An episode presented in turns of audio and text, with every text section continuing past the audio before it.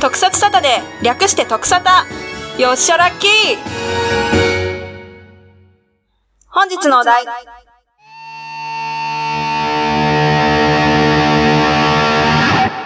ガロ、暗黒魔界騎士編。その2。前回その1でも語り足りていないので、後半のその2でも語っていきますよ。ネタバレ必至ですので、ご注意くださいね。はい。じゃあ、そういう話がありつつ、じゃあ、それぞれのストーリーちょっと思い出しながら、お気に入りを語っていきましょう。その3、どの話がお気に入り？多彩なゲスト陣。ということなんですが、まあ、いっぱい申してきただろうから、言ってほしいんですでも、ま、まが、とめました。僕ね、うんあの、第4話は HD リマスターではいやってないんだよね。飛ばされてるんだよね。え、そうなんですか、うん。えー、なんでだろうと思ったら、これに出たのが、加瀬大衆さんで、はい、あの、晩餐ですよね。うんはい。あの、麻薬とかの、あれで、覚醒剤とかで捕まってるんだよ。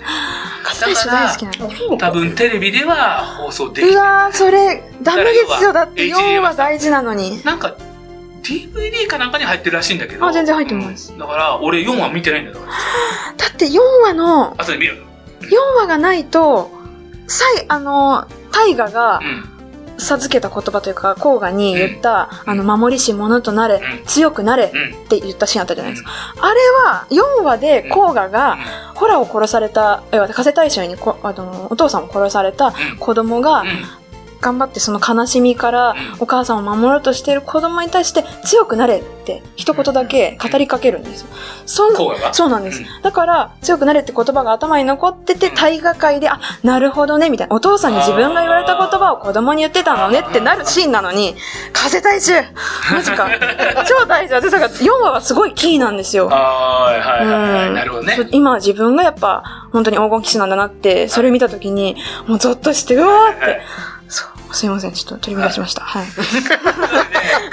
まあ本当にね、ゲストもいろいろな人が出てきて、ああ、この人出てる、この人出てるって見ながら見てて、うん。まあ、及川奈緒さんとかね、出てきたりして、はいあの、はいだから、えー、汚れしや、はいはい。えー、とか出てきて、うんうん。まあね、及川さんといえば AV 女優さんなんですけども、ね。もっとセクシーなシーンを期待したんだけど、そうでもなかったんだけども、うんそれは置いといて、うんまあ、いろんなの、ね、ほ、他さ、いろいろ出てたんだけども、ゲストがねうん、多彩なゲストが。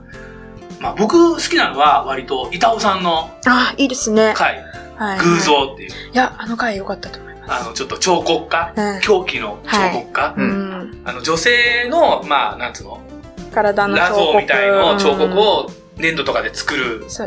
人なんだけども、なんか途中からちょっと、へ気が触れて、完成したのに手をちぎって、と、あの、そまあの、リアルのとか、うん。モデルになってうるん。女性の手が、連動するんあー！とかなったりとかするっていう。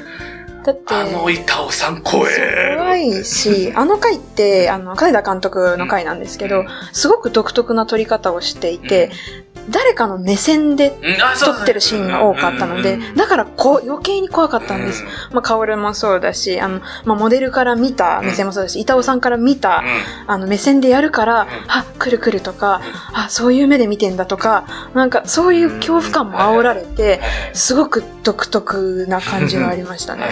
そう、あの回だけ。あのモデルさんの一人うが、ん。金沢茜さんっていうはい、僕が昔好きだったグラビアアイドルが、へえ、え、どの子？で一番最後の子二ですか？人目。の、二人目。二人目の犠牲者。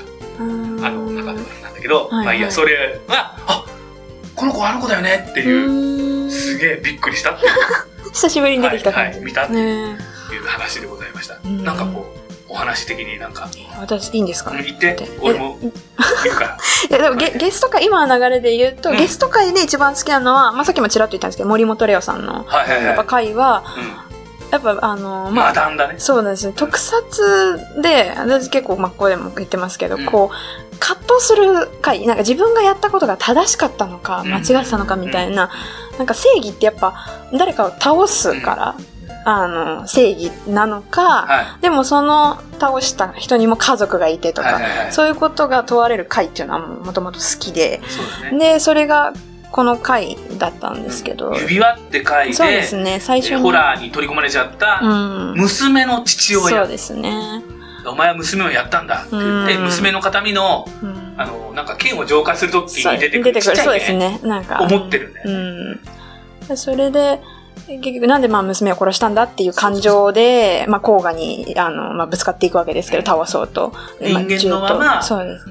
自分の部下をホラーにしちゃって、そいつを戦わせて復讐しよううんと。したね。そうですねピストルのガンね。うんそうですね。だからまあ、剣対銃っていう戦いも見れましたけど、うねうんそうですね。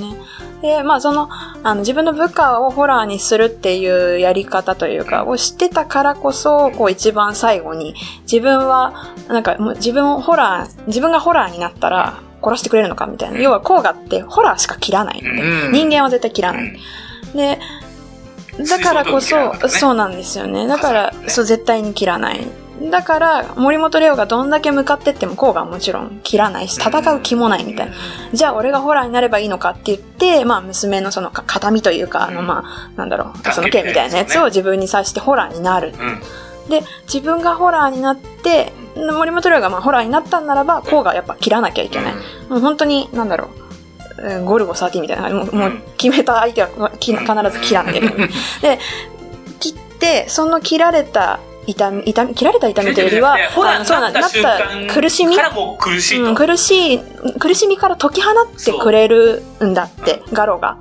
あの、要はただ殺すだけじゃなくて、なんかまあ、痛み、まあ、苦しみから助けてくれるっていうのもあるんだなっていうことを自分がホラーになって気づくじゃないですか。そこがなんか最初にまあ部下でやらせて分かんなかったから自分がいざじゃあホラーになって切られたから気づけたみたいな。だからそこがなんかすごく考えちゃって。だから、ひいてはまあ、娘を救ってくれたそうなんですよいうことで。ね。でもそこも、なんかちょっともやっとするじゃないですか。シンクロなんか、なんかだから、こうがもうすごくもやっとして全然すがすがしい顔でもないですし、うん、っていう、なんかすごいもやっとする回が良かったですね。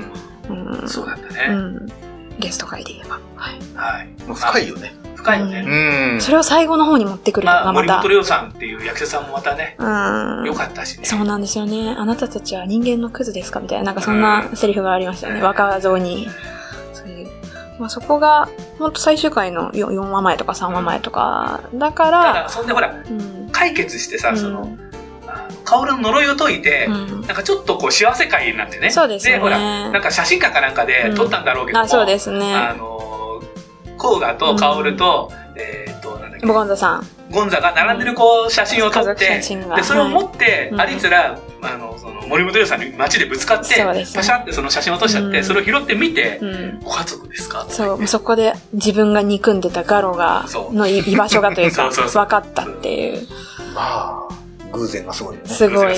その前の、やっぱ、その一番、冒頭はすっごい幸せシーンだったじゃないですうん、か。そうそうそう。あの、自分が見たかった、あの、好きだ景そう、色を。1話に出てきたそう、絵絵ね、絵を、あれを、こう、ここなんだよ、みたいな。で、肩寄せちゃっそうそうて、うわ、こうか、みたいな。そうそう、肩寄せちゃってね。なんか、じゃあ、なんか、やっぱくっつくのみたいな、そこで一瞬思わせる。そうそうそうそう。でもなんか、あそこが一番ラブラブだったよねそうなんです。だって、やっぱ、こう、幸せはつかの間みたいな感じで出た。うわ、出た、と思って。出た出た。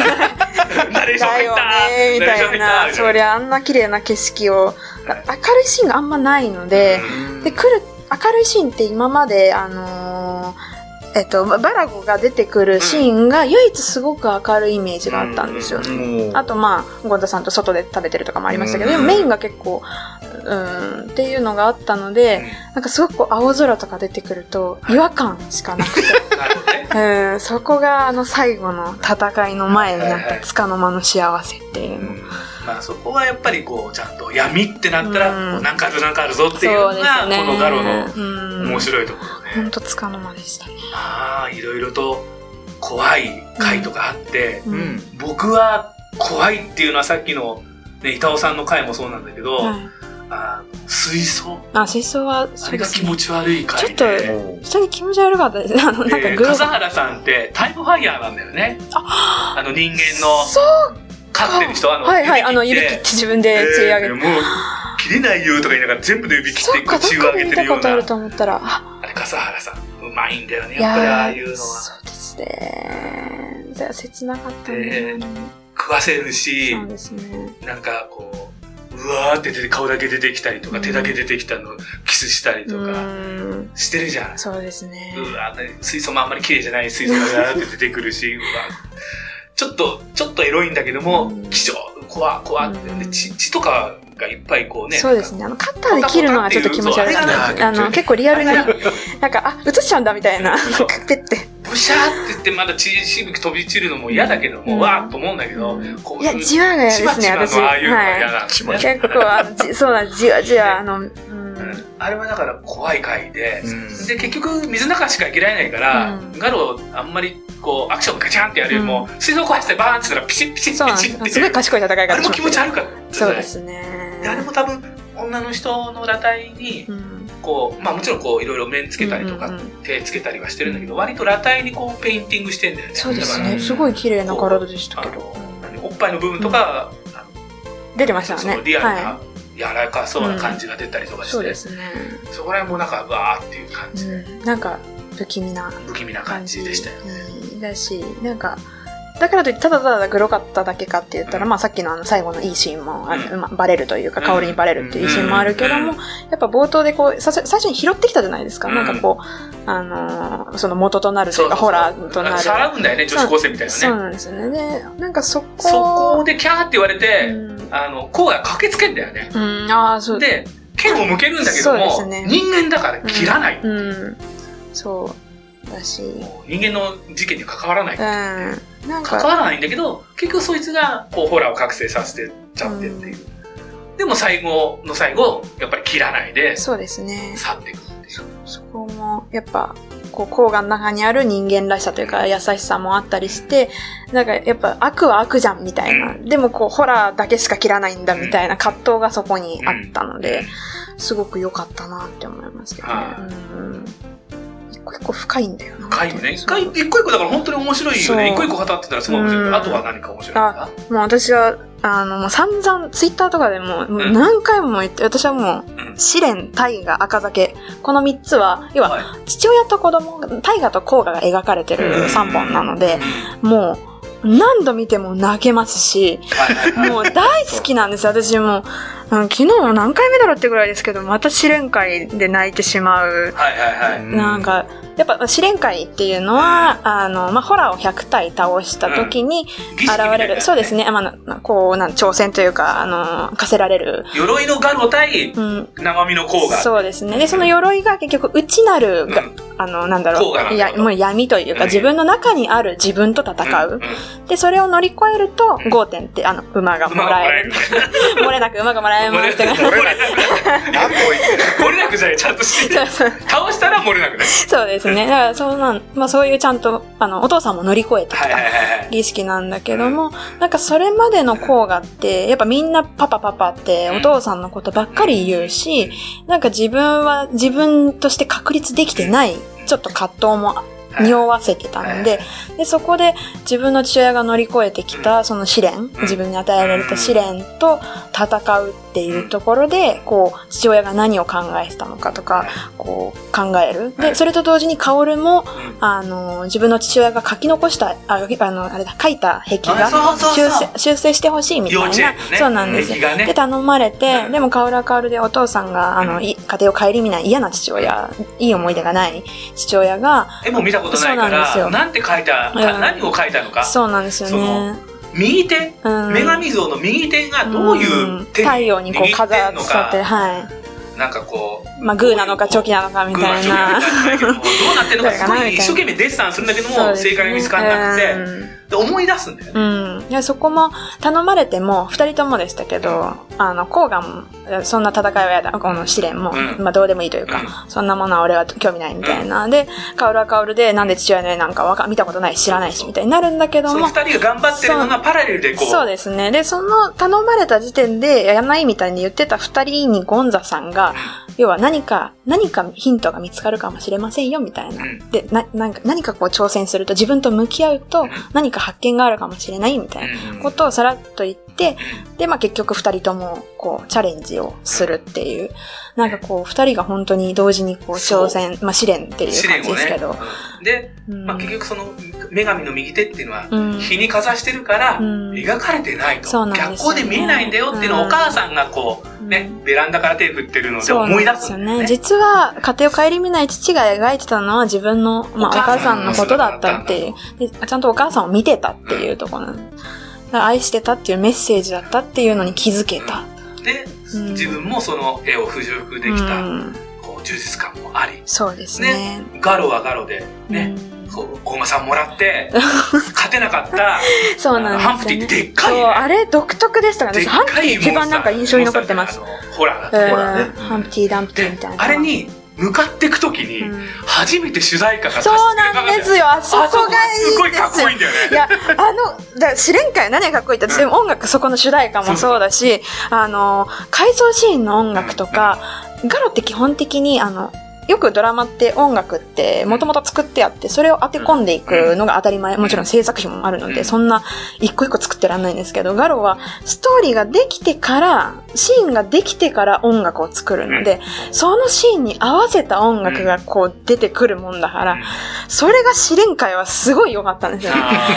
うん、あの、だから主題歌の入り方も、かっみたいな。ーすっごい特撮ヒーローにあそこではもう、ほんとかっこよかったでとなったね。す。もう、音楽のかっこよさにいっちゃってて、いつの間にハンプティ倒されてるみたいな。はいはいはい。まあね、大馬さんも手に入れたから強いよね。そうそうですね。あの時もカオルがもう絵を描き終えて、そうそうそうすがすがしい気持ちで、なんかこう、最後ね。持って帰ろうみたいな、そパンみたいな、持って帰ってる時にハンプティ現れて、そうそうそうなんで綺麗に終われないのみたいそうそうそうそうな感じからのかっこいいやつってで。、かっこよくて。そう。で、今日はなんかお前いい顔してんな、みたいな。えーみたいな。言われてみたいな。そう、初めてなんかあそこでちょっとなんか甘いというか、セリフを言ってくれるとこも、まあ試練会は良かったですけど。ね。うん、あの回はよかったね。そそう、それが言いたかった、俺も。う。そう、そう、すっごいかっこいいし、でもさ、そこから、そこで、まあ若干父親と、うん、なんかまあトラウマなりなりなりちょっと分かったのがあったのかな、からの大河で、はいしっかり父親との会そうそうそう。が描かれて、はい。そう、父親もやっぱ、あの、ガロだったわけだけど、まあ、どういうガロだったのか、同じガロでも全然違うというか、やっぱ父親を見て育ってきた子が、が見る父と、実際父が何を考えてるのかみたいなのが、その、まあ、大河会で、えー過去を振り返る、プラス赤酒会で父の知らない顔を見るみたいな。なんかその、うん、この3話は、私はすごく良かったです。もう、だ大河と、大河会と赤崎会語るだけでももう多分、きりないんで。なんだろう、絶対言いたいもね、だからその、ある意味こう、甲賀を、まあ、成長させるっていうか、うん大人の目でこう育てる部分があったけど、そうですねやっぱり、うん。あの、アモン法師が、うんやっぱりこう、親父のことを語るっていうのは、重い言葉っていういかや、こう、そうです甲賀にとってはこう突き刺さる言葉うんだったよね。で結局、ね、あの、将棋みたいなやつ。バルチャス。バルチャスはいうん。あれでも、結局、念で、念で戦ってるだけであ、の撮影すごかっただろうなと思います。こう、駒にほら、その、なんだろう、飛車とか角とかさ、うん歩とかそういう区別がうんあるのかないのか分かんなくて。だとしたら、例えば、魔界法師対、うん何？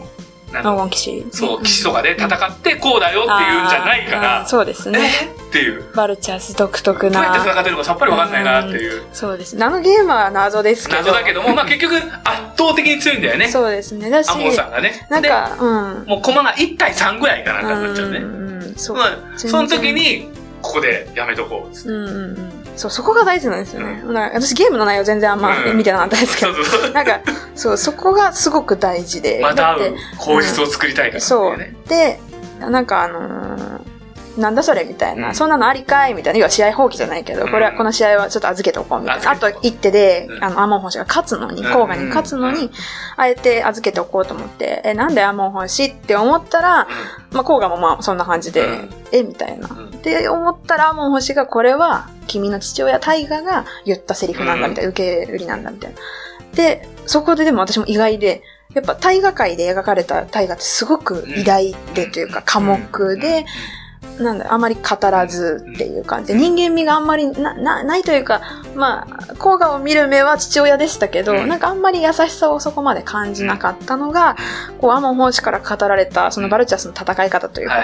で、あ、そういうなんか、や優しいところというか、もうあるんだなって、多分、甲賀もそこで父親もそんな顔があったんだっていう、こう、知らない顔が発見できた時の甲賀はい。がすごく良かったんですけどね。なるほどね。うん。でも20年に1回、うん。ホラーが現れない日なんだあ、そうですね。そうなんです。そこで。でバレちゃっだからて。また次って言ったら20年後だから、そうですね。アモンさん、じいさんだか、なみたいえ、大丈夫なの？っていうところもあったりはするのが、そうですね甲賀はえっと思ったところがあるんだよね。うんそう。で、いて、まあ、そのさっき父親と子供の書いていましたけど、うんでもそこの段階で、ゼロが結構もう一緒に戦い続けたりとかもしてたんですけど、で、そこで多分、効果としても、あの、ゼロがと、友なのか、一緒に、うん。要は戦う仲間なのか、うん。敵なのかって、結構わからないような、まあ、自分に剣も向けてきてるし、薫のことも、まあ、傷つけるというか、うん。こともしてるから、どうなんだろうって正直葛藤してる時の赤酒会でもあってうん、で、そこで、まあ、あの、バラゴの話も出てきたりしたので、はいバラゴとタイガの話も出てきたので、自分が友だと思ってたものが敵かもしれないし、敵だと思ってたものが友かもしれないよね、みたいな。で、何が大事かって、その相手を見極める、自分が見極めることが大事なんだって、こう、教えるアモン奉仕に、なんかすごく心打たれて、うん。あ、そうだなって、誰が悪い、誰がいいじゃなくて、それは自分で決めることっていう、うん、っていうのがすごく良かったんですよね。この赤酒会って深くて、なるほど。そう、私そこも号泣しちゃうんですよね。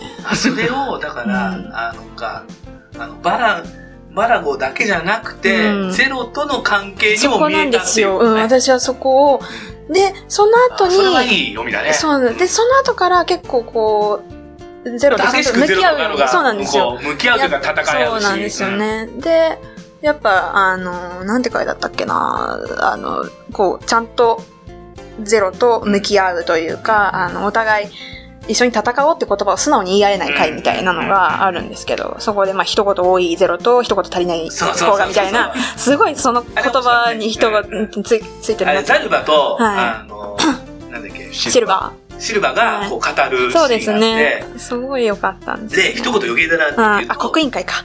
うん。はい。シルバの方がう、んコウが一言足りないからそう、なんか、そこ、すごいそこも素直に言えない。そこねあいいなそう、薫にもこう、じ、鎧がこんだけ強いんだぞって説明をひたすらするんだけども、それは自分安心してくれみたいな。俺は死なないぞっていうアピールだったりとか。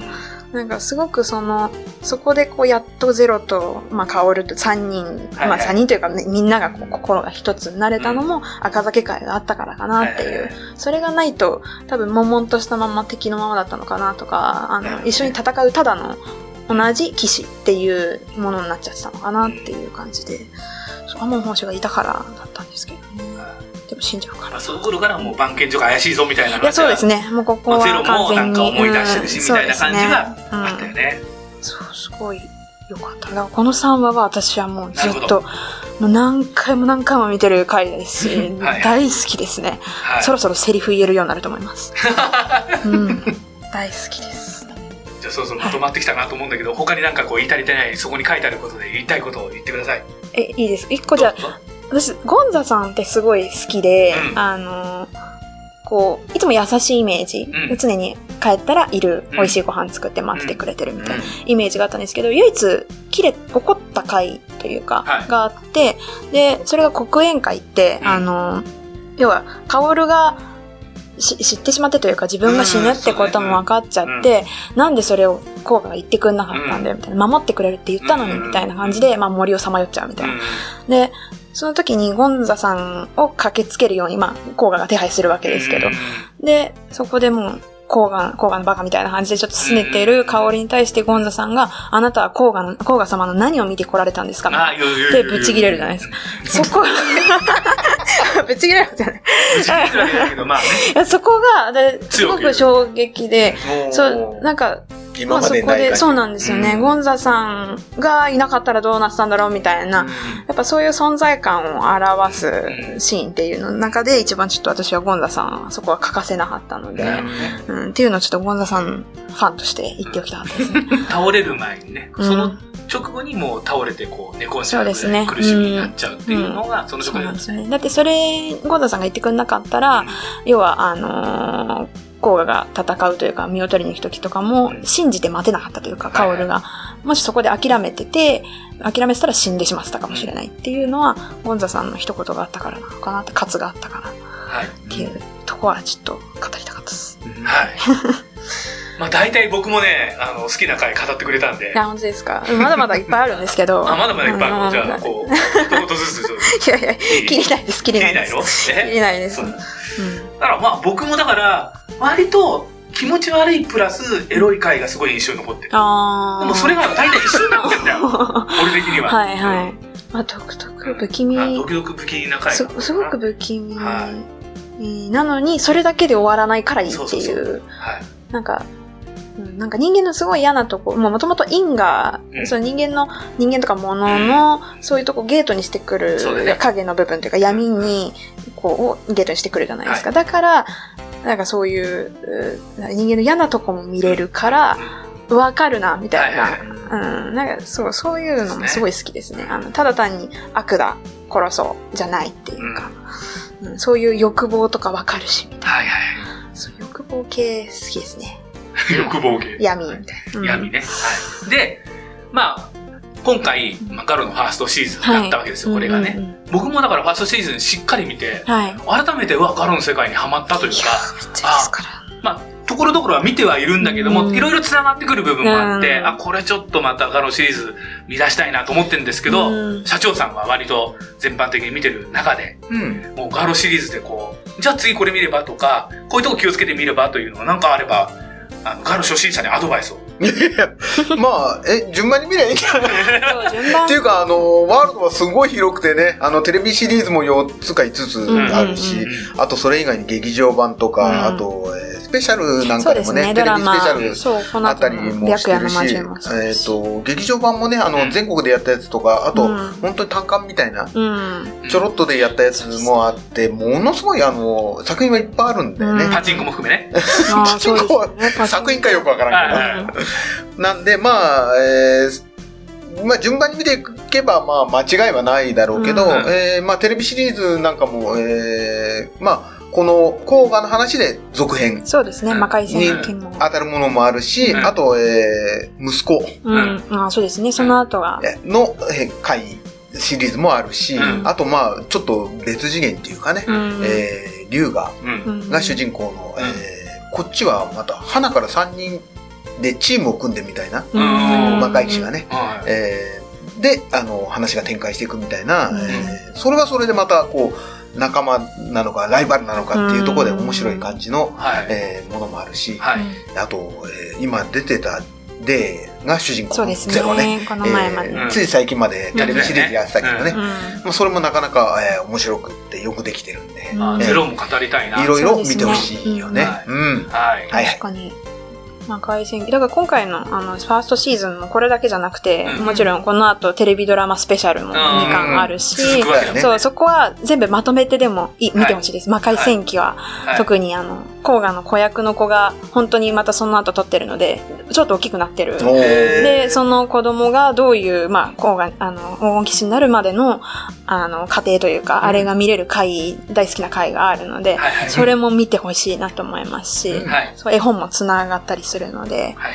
うん、私このファーストシーズンもどっから見てもいいと思うんですよね。私、はいはいあの約束会ってあのまとめるやつもそうだし、大河から見てもいいと思います、はいはいうん。っていうのは本当入りやすい作品だと。意外と。はい。うん、そうね。そうだね。まあ、どっから見てもね、割とわかりやすいっていうか、かもね。そう、え連続ぐいとものがあるんか、だけども、うん、なんかこうえぐいとか思わない。面白い。うん、一話ずつ面白いってそう、感じだ。偏見はやめた方がいいと思います。めっちゃ面白いです面。白いですよね。めっちゃめちゃ面白いです。いや、今回本当にそれを感じました。はい。またちょっとガロシリーズについてはなんか、あ語りたい別のものをね別のやろう。戦記も語りたい。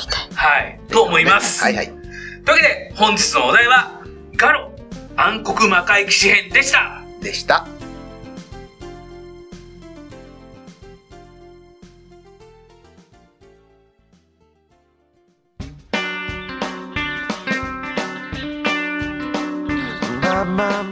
というわけで、今回は、ガロのファーストシーズンを語りまくりまして、うん長くなりましたんで、うん多分2つに分かれる、2回に分かれると思いますが、はいはい。いかがでしたか？いやー、私はもう大好きな作品うん。なので、もう念願の、いや、ようやく語れるという、はいはいはい。そう、のがあって、もう本当に多分一番見返してる作品なんですよ。何度も何度も何度も何度も見て、何度も泣いて、うん何度もこう強く生きようって、はい。私も甲賀みたいに生きようと思って、まあ今日も白いコート着てきてるんですけどあ、なるほどね。そう。下黒いしね。そう。そう、ちゃんと黒にして。髪型ちょっとカオルっぽくしてきたんですけど。あ、そうなんだ。本当だ。そう、なんかすごい意識して今日はまとめてきたので。ぜひ見てほしい。まだ見てない人は見てほしいし、なんとこう見直すごとに結構細かい演出、もう今日語りきれなかった、いろいろ、あの、特にゼロは私は、あの子はなかなかいい芝居というか、こう、いいものを残してるとこがあるので、はいはい。そういうとこに気づける、うんと思うんで、はい何回も見てほしいなと。うんで、DVD 買ってほしいなと、はい。おそうう。ん、思います。ぜひ聞いた感想をね、もちろんガロを見た感想はもちろんだけども、うんこの特サタを聞いた感想もね、ぜひぜひ、あ寄せてほしいなと。そうですねツイッターのね、うんやっぱりなんかリツイートとかすごい多かったのガロの話あるよそうなんです、ガロすごい、でだ。からガロファンっていっぱいいるんだろうな、うんネットでって。逆にお話聞きたいなと思いました。そうなんですはいそうねそう、ありがた社かったです長どうです。か？まああのー世の中的にやっぱり特撮っていうとね、仮面ライダーとウルトラマンがやっぱ二大巨頭で、うんえーものすごい人気があるわけだけど、うんまあまあ、えーガロも、えー12年ぐらいになるのかな、うん。あの最初のシーズンが、えー放映されてね、えーあの世界も広がってるし、ずーっとあの微妙に繋がってるし、ちゃんとね。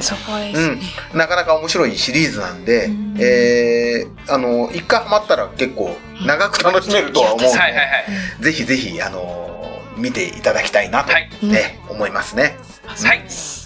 というわけで、次回以降のお題なんですが、う。うんんまあ、仮面ライダーアマゾンズセカンドシーズンとか、見ないといかんねウ。ルトラマンオールファイトとかもやあ、そうだ、始まった、見てる。思ったりはしてますよ。はい。特撮では皆様からのお便りメールをお待ちしてます。番組公式ツイッターへのダイレクトメールでお送りください。アカウントはアルファベットローマ字で特サタです。ハッシュタグ特サタでツイートして番組を盛り上げてください。そして、特サタの姉妹番組が FM ラジオで放送中です。その名も、特撮ラジオ略して特ラジ特サタでは放送できない特撮ソングをかけまくってますよ。FM 浦安で毎月2回、第1第3土曜日の23時から絶賛放送中スマホやインターネットでもお聞きいただけます。詳しくはカタカナで特ラジと検索してみてくださいね。特撮に関する熱い思いや番組への感想、取り上げてほしい特撮テレビや映画など、じゃんじゃん送ってください。それではまた次回の放送お楽しみに。お相手はギンクジラ。レマンドル・レーナ。シャチオでした。バッハハーイ。貴様の因果、俺が断ち切る。